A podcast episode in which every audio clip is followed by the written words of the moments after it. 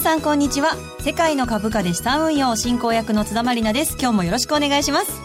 番組パーソナリティはこの方。株式会社インベストラスト代表取締役国際テクニカルアナリストの福永博之さんです。こんにちは。よろしくお願いします。よろしくお願いします。そしてマネースクエアジャパンシニアコンサルタントの比嘉博さんですこんにちは。よろしくお願いします。よろしくお願いします。お願いします。そしてマネースクエアジャパンナビゲーターの芦田智美さんです。こんにちは。よろしくお願いします。今日もこのメンバーでお送りしてまいります。さあ今日から番組リニューアルしてよりパワーアップ。実践的な内容でお送りしていきます。それでは今日も最後までどうぞお付き合いください。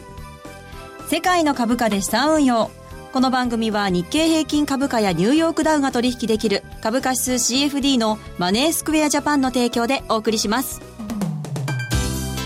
世界の株価で資産運用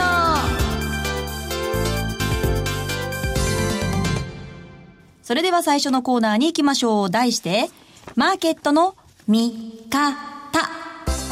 このコーナーでは足元の相場分析、今週の展望について解説していきます。まず日経平均などの指数を芦田さんからお願いします。はい今日の日経平均株価終値は199円高い1万9437円98銭日経平均先物日中の終値は160円高い1万9440円日経225証拠金取引現在レートは1万9459円ニューヨークダウ証拠金取引現在レートは2万553ポイントとなっていますはい。それでは足元の相場や今週のマーケットのポイントについて見ていきたいと思いますが、今週からこのコーナーリニューアルしてお送りします。テーマを毎週設けて、それについて福永さんと比嘉さんに投資のヒントとなる注目ポイントを伺っていきたいと思います。さあ、初回となる今回のテーマは、強いニューヨークダウ VS 上値の重い日経平均というテーマでお送りしていきたいと思うんですけれども、しかしニューヨークダウ連日強いですね。強いですね。はい。本当に。ねあの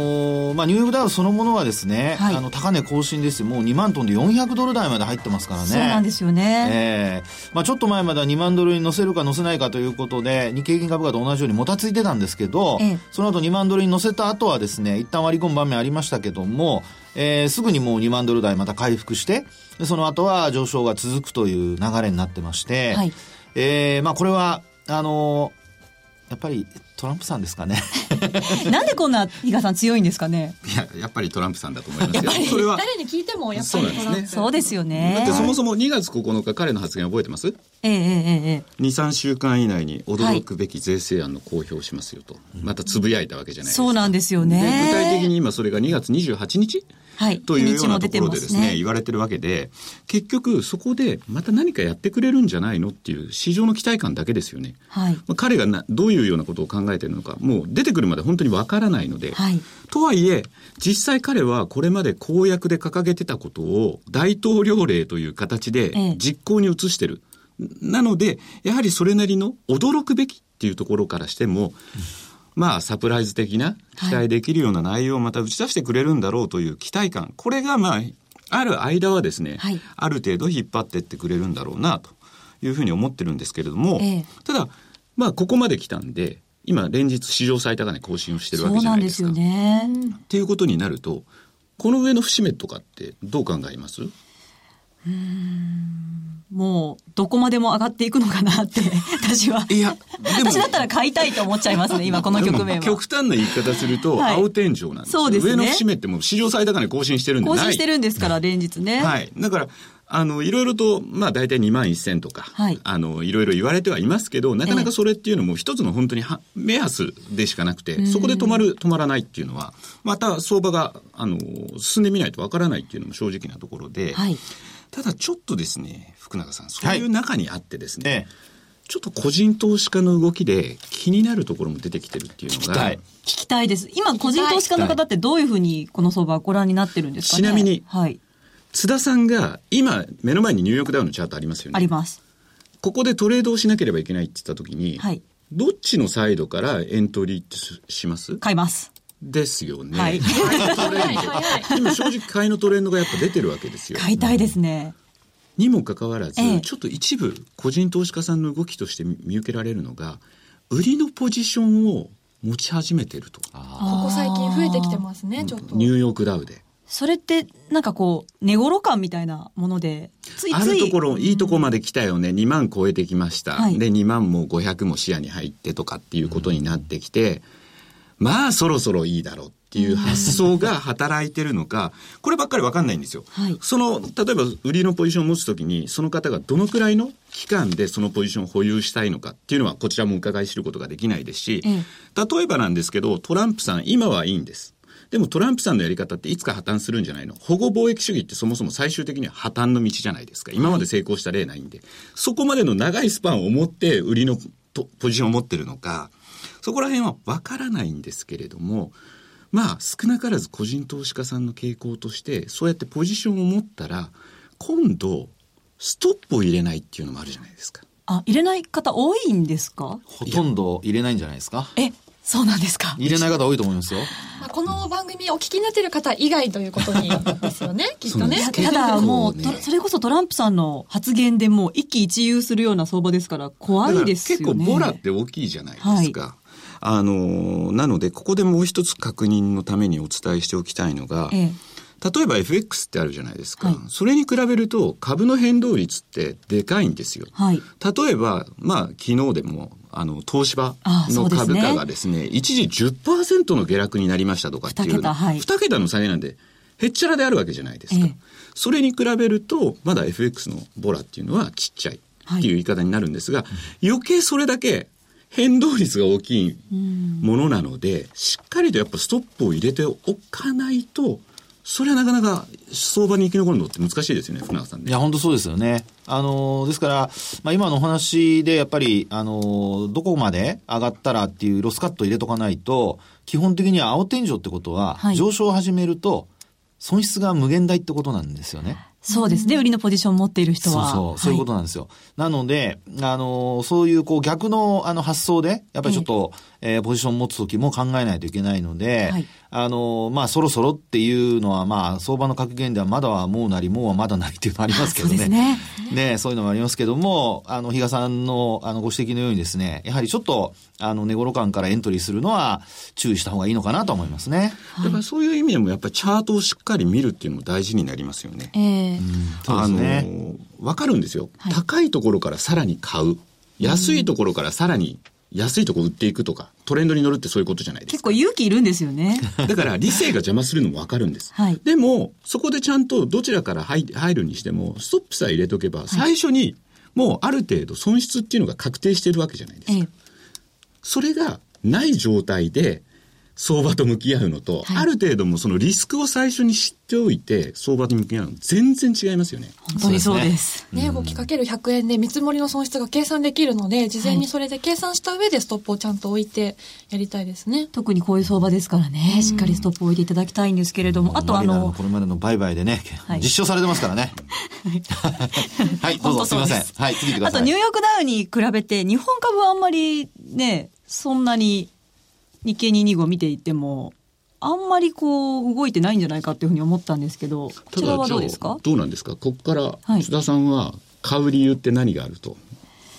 確かに、あの、ニューヨークダウと比べるとあんまり買っていく理由はないんですよね。だから結局トランプに多少引きずられて今ここまで来て、まあええ。2万いくかっていうところから一旦また押し戻され、はい。でまあ1万9500ぐらいまでまた戻ってきて、でもまだ年初来の高値って抜けてないですよね。抜けてないですね。1月、まあ、ザラバ中で言うと1月の5日ですからね、現物の指数の方はですね。そこまで考えると全然抜いてませんからね。はい。まあそういうね、局面では、福永さん、どうやってはい取り組んでいくのか、ちょっと今週の戦略、ポイントはどういうところにあるのか教えていただきたいんですけれども。そうですよね。あの、まあ、要はですね、えーこう、買いから入るか売りから入るかっていうのを考えたときに、はいそのトレンドが出てるかどうかがすごく重要なんですよね。で、先ほどお話したように、結局高値抜いてないってことは、もう、あの、年始から考えても1ヶ月以上経ってるにもかかわらず高値を抜いてないってことは、トレンドが出てないっていうふうに考えるのが、まあ、自然だと思うんですよね。はい。そう考えると、まあ、安値も1万、えー9000円割ると、あの、株価が戻るっていうような流れになってますから、ええ。まあ、だいたい1万9000円割れたところから、1万9500円、まあ、600円ぐらいまでのところのレンジ相場っていうふうに考えて、その中で、まあ、売買タイミングをしっかり、あの、まあ、えーこう、慎重に、えー、吟味して、えー、エントリーのタイミングを測るというのがですね、あの、値幅を取りたい人にとっては、まあ、戦略になりますよね。で、あと、デイトレードやりたい人は、基本的にはもう日中の動きだけ。はい、で、特にあの、まあ、これはあくまでもアノマリーですけども、はい、火曜日は、あの、まだ相撲で言うと初日が出てないという。あの、先週福永さんが、水曜日ずっともう、今年入ってからずっと水曜日は連投連投でっていう話を、この番組やってる日はいいんですよ。なるほど。からってことですね。まあでも、そこまで言い過ぎじゃないですか。今日もまたその記録を更新したじゃないですか。そうなんそうなんです。火曜に買えばいいんじゃないですか？じゃあ毎週。ね。あの、そういうのでオーバーナイトって言いますけど、一、はい、日だけ持つのであれば、あの、火曜日に買って水曜日に売るっていうのであればですね、はい、これも立派な戦略は戦略なんですよ。はい、ただし、これはあくまでもですね、これまで過去そうやったから、はい、あの、それをずっと続けていいのかっていうと、これずっとやってるとですね、どっかで大きな 損失を、あの、発生させる可能性があるので、はい、まあそういう意味ではですね、あの、一応まあそういう、あの、まあアノマリがあるってことを頭に入れながら売買はするんだけども、はい、そうな、そういう流れが変わった時にどうするかっていうことをちゃんとあらかじめ考えとかないといけないですね。すね。まあ一生続くね、アノマリって 存在しないですし。ありませんからね。判断材料として。そうですね。はい。まあ、あと相場って水曜から動きやすい、週の真ん中から動きやすいって言われてるんですよ。どちらかというと月曜日ってブルーマンデーって言われるじゃないですか、外外国人ってだから休み明けなんで、やりたくないんですよ そういう理由だったんですそうなんですよ。ブルー、ブルーってだからそういう意味で気持ち的に、ああ、休みが明けたっていうところで、ちょっとまだやる気が出ない。火曜日ぐらいから少しずつ徐々にそのやる気が高まってきて、週中頃からややっとエンジンかかるみたいな。それが水曜日だっていう現状。だからこの番組って水曜日やってるって、ある意味そういうところでも意味があると。あ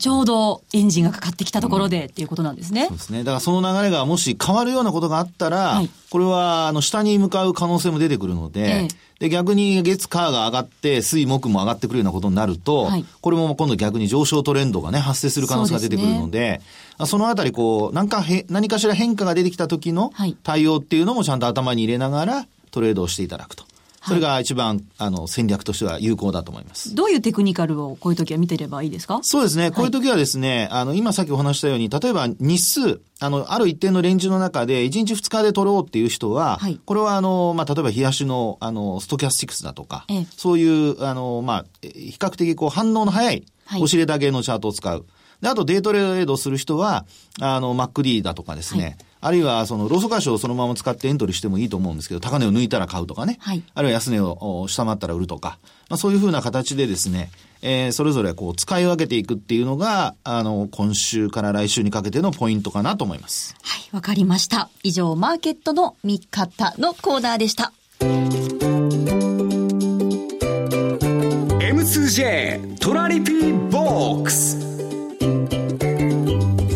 ラップリピート。トラップリピート。僕の名前はトラリピ。トラップリピート。トラップリピート。それを略してトラリピさあ、ここからは今日から始まる新コーナー M2J トラリピボックスをお届けします。えー、M2J の姉妹番組ザ・マネー西山幸四郎のマーケットスクエアとの連動企画なんですが、リスナーの皆さんから届いた質問に2番組合同でお答えしていくというコーナーです。えー、まずは一つ目の質問からご紹介していきましょう。東京都にお住まいの40代の男性 MH さんからのご質問です。えー、福永さんに質問です。はい。M2J の大人気会場セミナー100万ドルナイト為替セミナーの中で、いつも90日移動平均線、52週移動平均線からの乖離率を使って、各通貨や米国債利回りの割安、えー、割高感を説明しているのですが、この考え方は株価指数でも有効なのでしょうか？ただ、瞬間的な割安割高感が分かっても、価格が移動平均線に引き寄せられる、もしくは移動平均線が価格に寄ってくるので、なかなかうまくトレードに活用できません。帰り率はシンプルで見やすい指標なので、トレードで有効活用するための考え方や利用法を教えてくださいということなんですが。はい、そうなんです。この方が書かれているようにですね、はい乖離率っていう、そのまあ基準になるもの、はい、例えば移動平均線使うとすると、移動平均線が価格と一緒に並行して上がってくるとですね、はい、乖離率って役に立たなくなっちゃうんですよね。あ確かにそうですね、えー、なので、もし有効活用したいと思われているのであれば、はい、やっぱり乖離率もですね、あの、移動平均線が、まあ、例えば横ばい、ええ、ないしは長めの移動平均線ですね。あの、例えば、あの、25とか5日っていうのが株で使った場合、あの、株でも、あの、乖離率の、あの、活用っていうのは、これ有効だとは思うんですけども、はい5日とか25を使った場合に、あの、まあ、急上昇した場合には乖離が広がりますよね。ええで、25日線がついてこれないと。でも5日線は、あの、急上昇してもついてきますから、はいまあそういう時っていうのは、やっぱり基準がちょっと変わるんですよね。狭め、あの、狭めの、あの、基準に5日線の場合には変えると。はい例えば私ですとね、3%ぐらい。はいはいはい。5日移動平均線から3%乖離が広がると、はい。株価格の上昇が一旦止まるっていうのをですね、はい。あの一応目安にはしてるんですよね。で、あと25日線とかでよく言われるのは、あの、これも急上昇した場合ですけど、5%から、まあ、あの、個別株だと10%ぐらいの時もありますね。最大10%、多分この番組でもちょっと取り上げたことあると思うんですけど、はい。あの私もこのエンベロープって使ってて、はい。実はでもそれはえっ、と、えー、25かな、ええニューヨークダウあの日経だとに25、はい。でニューヨークダウは18を使ったりもしてたんですけど、ただやはり基本25でやって一つのもので覚えるっていうのも大事だと思うのでそうすると25で今日はあの資料も一応持ってきたんですけど、はい、番組ホームページにも上がはい、っています。ニューヨークダウの大体エンベロープ。ただ、ただ最近それほどですね、5%とかって言ってもなかなかないので、そうした時にこれ2%と4%取ってきてた、あの、チャートを載っけたんですけど、そうすると、過去のあのトランプ相場の時、はい。結構あの、1000ポイントぐらいパーンって下がってた局面あったりとかしたじゃないですか。ね。そこから切り返したとか、はい。あれも綺麗にこの4%、マイナス4%のところに収まってる。だから、そういう意味ではまあ、今この、今の時期っていう言い方になってしまうかもしれませんけど、少しずつその、あの、部分っていうのも、皆さんもちょっとチャートをですね、はい。い、じってみて、はい。それで、あ、今これワークするんじゃないのっていうのを見つけるっていうのも一つの、あの、作戦なのかなと。はいいうふうに思ってるんですね。だから、あの、エンベロープ、乖離率、全く一緒なんですけれども、まあ、もう少し短い、あの、福永さんと私共通してるのは、短いその、期間でのものを使う傾向がっていうのええは、その通りだと思ってて、あんまり長くなっちゃうと、反応が鈍くなっちゃうので、そうですね。手遅れになりますからね。だからそういう意味ではですね、あの、今言ってた、その、福永さんの、えええっ、と、エンベロープ、こう、あの、何パーセントっていうのをきっちり覚えてて、まず自分でチャートで出してみて、確認して、それを少しずつまた動かしてみる。そうなんです。変わるんですよ、これが。ただこう言われた通りにやるんじゃなくて自分でこう今の相場に合った見方を見つけていくっていう、そうです探っていくっていうことですかねマーケッ。トが動きますからね、常にはい同じ一定の水準ではないので、はいそこは皆さんもあの、よく、えー調べていただくといいと思いますね。わかりました。では続いての質問です。フランスにお住まいの40代女性 WK さんからの質問です。フランス在住ですが、毎週きめの細かい株式情報を楽しみにしています。朝のジョギング時に、ポッドキャストを聞いています。皆さんのチームワークも抜群で大好きな番組の一つです。ありがとうございます。ありがとうございます異国住まいなので日本で運用するための講座は解説できないのが残念です。そこで番組で取り上げていただきたいのが DAX。えー、確かマリナルさんも先日の放送でダックスに関心を寄せていたと記憶しています。選挙が続く波乱の一年となりそうなヨーロッパの中核のダックスのことをさらに知りたいと思いますということなんですが、世界の株価で資産運用ですね。いやワールドワイドな番組になってきましたいやいね。や、僕もあの、半年間だけフランスに住んでたことありますけどね。あおパリの16ちょっとあの、それもいいんですけど、質問に答えてください、福永さん。はい。すいません。はい。あの、ダックスなんですけど、はい一旦ね、ちょっとあの、下落する場面あったんですが、ええその後価格が戻ってきてましてですね。で、先日もあの、大統領選挙があったりしたんですよね。でそこで、あの、まあ、メルケルさんが、あの、まあ、今の首相の時にですね、はいえーその、外相、外務大臣をされていた7年ぐらい。はいその方が、あの、大統領になられまして、で、あの、基本的には、こう、政権的には安定していると。いうことにちょっと変わってきてるんですよね。はいヨーロッパはどうしてもあの政権がこう不安定になるとか、あのよくそういうこと言われてるんですけど、この方もフランスにお住まいでしたら5月6月のフランスの大統領選挙、はい。これもあのおそらくね、もう身近に感じてらっしゃるとは思うんですが。多分、4月5月ですね。あ、ごめんなさい、4月5月、4月5月、はい、失礼しました。まあそういうのを考えますと、あの、まあ政治的にはですね、多少こう安定が感が出てきて、であと経済指標的にも、まああの、まあ ECB が現状維持で、前回の、あの、前々回ですね、はい。12月のおところでは、えー、まあテーパリングと言いますかね、あの、800億ユーロ、600億ユーロに、あの、国債の買い入れ額をちょっと減額したりしてますからね。はいまあ、そういう意味では、ダックス指数も、ニューヨークが上昇してるっていうこの中で、ええやっぱり引っ張られて、今もう高値に近づいてきていると。そうですね。はい。ただ、あの、高値まだ超えてませんから、はいそういう意味ではやっぱボックスっていう感じで見る方がいいのかなとは思うんですけどね。はい。はい。ただ今これだからってちょっと安心するのは本当にちょっと危険かなと思うところがあって、あのよくヨーロッパって忘れた頃にギリシャ問題と勃発するんですよ。そうですね。つい最近も実は出てたんですけど、ええはいトランプの影に全くもって隠れてたと いうようなところはありますし、はいで、その先ほど来お話が出てる選挙ですよね。はい結局その選挙の結果以下で、例えばフランスだって、まあ、ルペン勝たないだろっていうふうに、決選投票ではって言われてても、去年あったわけじゃないですか、そのサプライズが。そうなんですよ。サプライズありますから。トランプさん二度あることは三度あるかもしれないです。だからもしかしたらもうメルケルさんだってやばいと。はい。ドイツの場合はですね。っていうようなことになった時9に、はい。そうすると、結局今の EU って、数年後どうなってるか分かんないみたいな言い方にもなってて、あの、とあるですね、あの、外銀がファンドマネージャーサーベイやった時に、今年の最大のリスクは何ですかと、はい。言ったところで、第一の回答に上がってきたのって、欧州選挙を挙げてるファンドも結構多いというところもあるので、そういう意味ではですね、やっぱり今年、その政権の行方ですね、はい。かなりそういう意味では、えっと、ドイツもですね、振り回されるかなと。で、あれですよね、明日さんがなんかちょっと、ダックスのことを相関係数でなんか調べたっていうのありますよね。そうですね。ダダックスがやっぱりニューヨークダウ、まあ、一応同じユーロ圏っていうところで FT との相関関係はやっぱりあるんですけど、まあ、ニューヨークダウの値動きとも少し相関はあるのかなという印象がありましたね。はい。うん、福永さんから先ほど、はいボックスっていう言葉もありましたけど、はい。そうですね。あのーまあ、要は、えー高値を取るきっかけ、はい。それがやっぱり今のところ、あのーまあ、日本株と同じように、ええ。ちょっと乏しいんですよね。はいはい。ろんなやっぱり不安材料の方が、どうしてもやっぱり投資家はこうリスクを嫌いますから、ええ。まあ、そういう意味ではそれをあの意識してっていう流れになると思いますので、あの、ダックスに関してはやっぱりある程度こうボックスの中で、まあ、先ほどの日本株の戦略と同じように、えー考えると。ただ、あのーさっきね、比嘉さんからのご指摘あったようなその不安要素、はいこれがもし解消されるとなると、経済指標はそれほど悪くないんですよ。はい。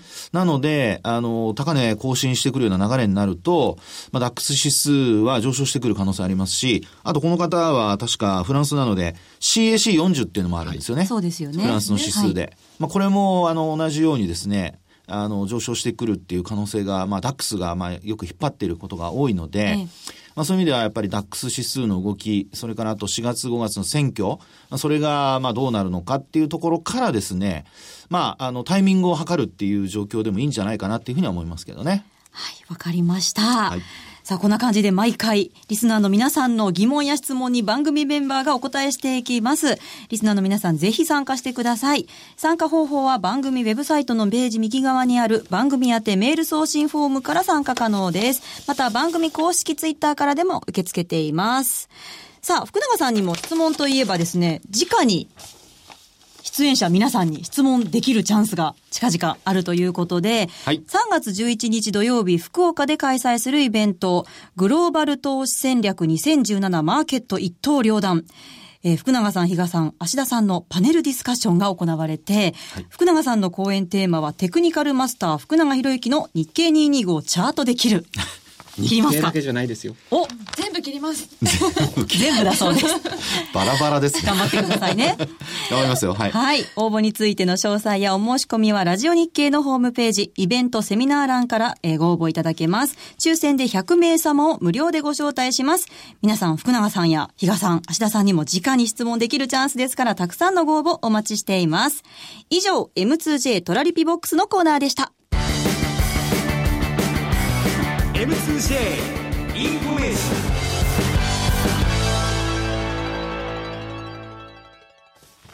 マネースクエアジャパンでは株価指数 CFD をスマートフォンでお取引できるトレードアプリ CFD ポケトラをリリースしました。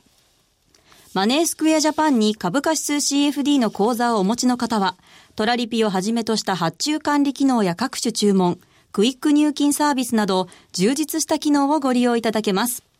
さらにポジション一覧はサマリー表示でお取引状況を一目で把握することができるほか、ほぼ24時間、祝日も取引できる株価指数 CFD のレートを、いつでもどこでもリアルタイムでご覧いただけます。さらに現在実施中のリリース記念キャンペーンでは、アプリを使ってトラリピで新規成立をされた方に、抽選で Amazon ギフト券やトラリピくんモバイルバッテリーをプレゼントします。キャンペーンやアプリの詳細については番組ウェブサイトにあるバナーから特設ページをご覧ください。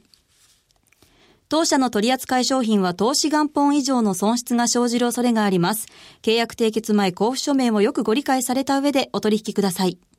金融商品取引業関東財務局長金賞第2797号株式会社マネースクエアジャパン。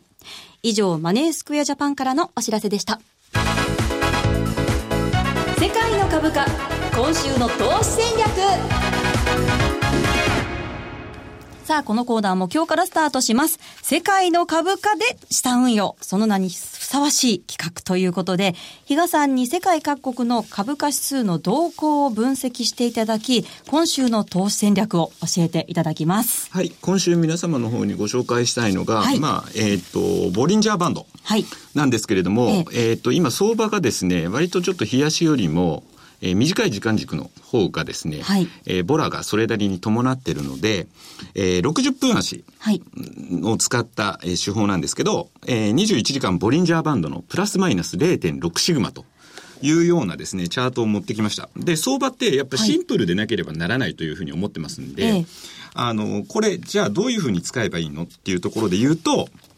プラスマイナス0.6シグマの外に出た方にもう乗っていく。成り行きでもいいから買っていく。0.6っていうその心は何か？あの、一般的には1シグマ、2シグマとかっていろいろあるんですけど、はいみんな同じような尺度で使ってると、みんな同じじゃないですか。確かにたそうですね例えば、あの、ファンドの人とかマネージャーとかって、はい90日移動平均線使ってる、みんなが同じように使ってると、あえて手前にずらすんですよ。はいはいはい89日移動平均線とかにして、一歩でも先にちょっとレートが動くのを先んじて動く。あ先取り。はい。なので、まあこれ、あの、いつまでもこ、じゃあこのプラスマイナス0.6シグマがワークするかっていうと、そういうわけではないんですけれども、あの、実際、ニューヨークダウの方の赤く、あの、囲いをつけたところっていうのはちょっと騙しになるようなところもある。ただ、。そうは言ってもこれに乗っていくと結構大きなトレンドもしっかり取れる。じゃあどこで決済するの、はいえー成り行きで決済するのも一つ。トレール注文で、えー決済するのも一つ。えープラス0.6あるいはマイナス0.6シグマの中に潜り込んだところで決済をする。それはもう皆さんの自由ですし、はいあとこれ、えー60分足を使ってると、いろんな意味で、あの、生活のライフスタイル皆さん違うと思います。はいその時見たチャートで判断できるというメリットもあるのかなすごくというような。わかりやすい手法ですよね。はい。わかりました。0.6っていうのももちろんですし、皆さんご自身でチャートをこう、いじって。そうですね。それはまたい皆さんも0.7にしてもだどうだろう、0.8にしてもどうだろうみたいなのはやってみてもいいと思います。はい、その時に合った方法でということですね。はいわかりました。以上、世界の株価今週の投資戦略のコーナーでした。さあ、お送りしてまいりました世界の株価で資産運用。そろそろお別れの時間ですが、リニューアル1回目、お聞きの皆さんいかがでしたでしょうか？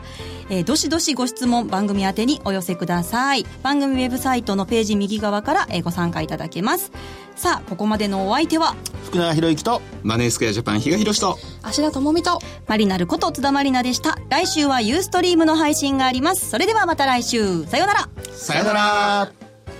世界の株価で資産運用この番組は日経平均株価やニューヨークダウンが取引できる株価指数 CFD のマネースクエアジャパンの提供でお送りしました。